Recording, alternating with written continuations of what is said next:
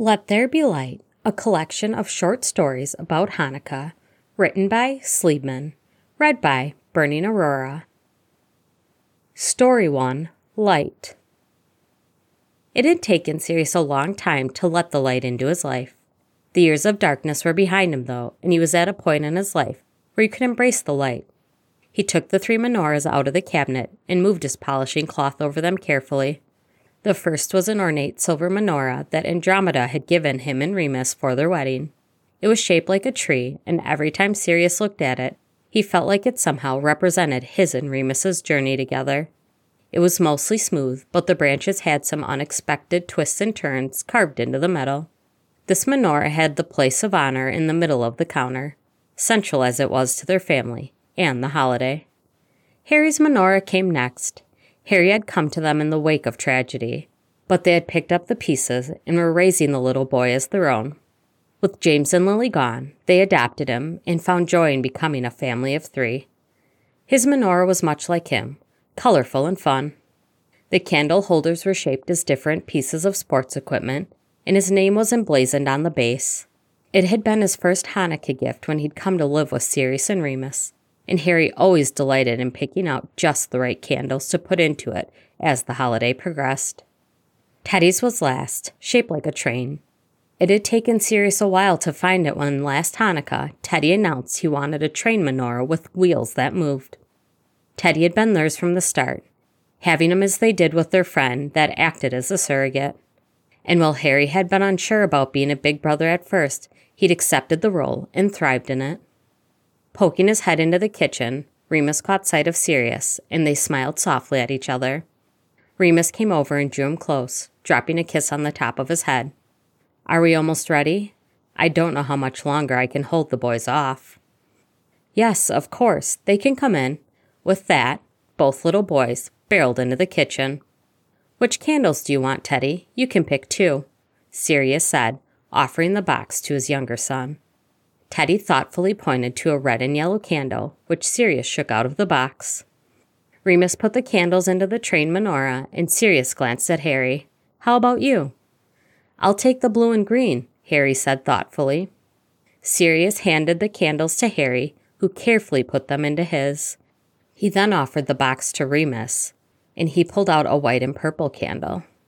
Teddy bounced on the balls of his feet, and Remus put a hand on his shoulder, reminding him to be calm. Teddy, you can't do that near the candles, Harry said. Teddy looked up at Harry, and his body stilled. Sirius lit the match, and they all said the three blessings together as the light filled their kitchen. He reached around the boy's back and found Remus's hand, which he threaded his fingers through for a quiet moment. All too soon, the boys were bounding into the living room, and Remus was bringing out some brightly wrapped boxes. He sat down on the sofa, and Sirius reached for him pulling him almost into his lap. Happy Hanukkah, darling, he said, kissing Remus briefly, while the boys were occupied. Happy Hanukkah, Remus said, laying his head on Sirius's shoulder for a moment. I love you. Sirius felt warmth flood through his chest at these words. They were always the best present. I love you too. Story 2 The Best Latkes. Fwip, fwip, fwip. There was something satisfying about the repetitive movement of peeling the mountain of potatoes on the counter. Sirius's mind wandered as he prepared to make latkes from Andromeda's recipe. It had taken some convincing to get her to share it, but it was worth it in the end. Andromeda used similar ratios to the recipes he saw online, but the spices were modified, and that somehow made all the difference. He remembered his and Remus's first Hanukkah together while they were in college before sons and jobs and real responsibility, before Remus had even converted. Fifteen years earlier. Be careful, you're going to peel your hand, Sirius laughed, taking the potato out of Remus's hand. That peeler has it in for me, Remus groused as he watched Sirius make quick work of it. Why are we doing this again? Because it's your first Hanukkah. We have to celebrate it right, Sirius said. Remus still looked skeptical, and Sirius kissed his cheek.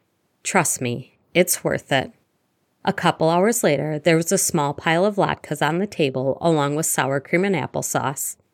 Remus had to admit they smelled good. Sour cream and applesauce? Those go together? You'd be surprised, Sirius smiled. But usually people choose one or the other. But I like both. Sirius dipped his fingers into the sour cream and offered it to Remus, who licked it off and gave him a suggestive smile.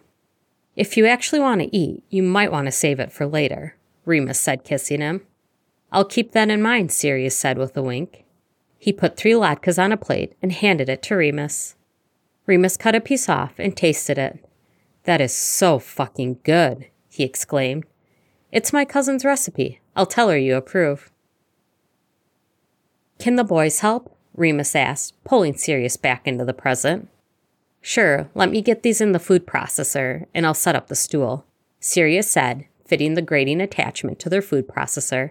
This was so much easier than when they grated them by hand. Harry and Teddy came running in. Who's putting in the next potato? Sirius asked. Me, the boys exclaimed. Sirius waited as they clambered onto the stool, and he made sure they took turns putting the potatoes in. Next came squeezing out the water and then stirring in the rest of the ingredients. The boys lost interest when Sirius put the latkes in the frying pan, and Remus ushered them out of the kitchen so Sirius could concentrate. When they sat down to dinner, the pile of latkes was as fragrant as ever, and Sirius had made guacamole to try on top of the latkes, having heard somewhere that people liked that. And it also made sense since guacamole was something that four year old Teddy would reliably eat. Remus took a bite and whispered to Sirius, Still so fucking good. Story 3 Gifts. It was easy to buy gifts for the boys. Toys, books, games, and even clothes were acceptable. But buying gifts for your longtime partner with the appropriate gravitas and thoughtfulness was sometimes another thing. Remus thought as he looked through yet another website before closing the browser. He knew some couples didn't buy each other gifts, but he always enjoyed getting things for Sirius, and Sirius liked buying things for him. It was just harder when you were a grown up. You didn't want things in the same way, and if you did, a lot of times you just bought it yourself. Remus was thinking this after yet another night of them falling into bed, exhausted, without much conversation. It seemed that most of the time they spent together lately was spent asleep. They'd always sworn they wouldn't be those parents who didn't make time for each other.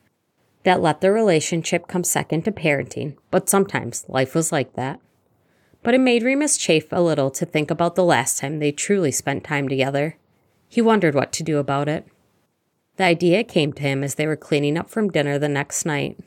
Molly and Arthur are going away the weekend before Christmas, so they were asking if Ron could come over, Sirius said.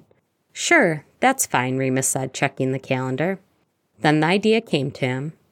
After the boys were asleep, Remus did some covert research and found the gift he wanted to give to Sirius for Hanukkah. On the last night, he gave Sirius a brochure for a bed and breakfast he'd found. We're going away this weekend. My mom is coming to stay with the boys. Sirius's eyes grew round and he grinned. It's been a while. They drove to the bed and breakfast in the snow. It was dark and the road was narrow.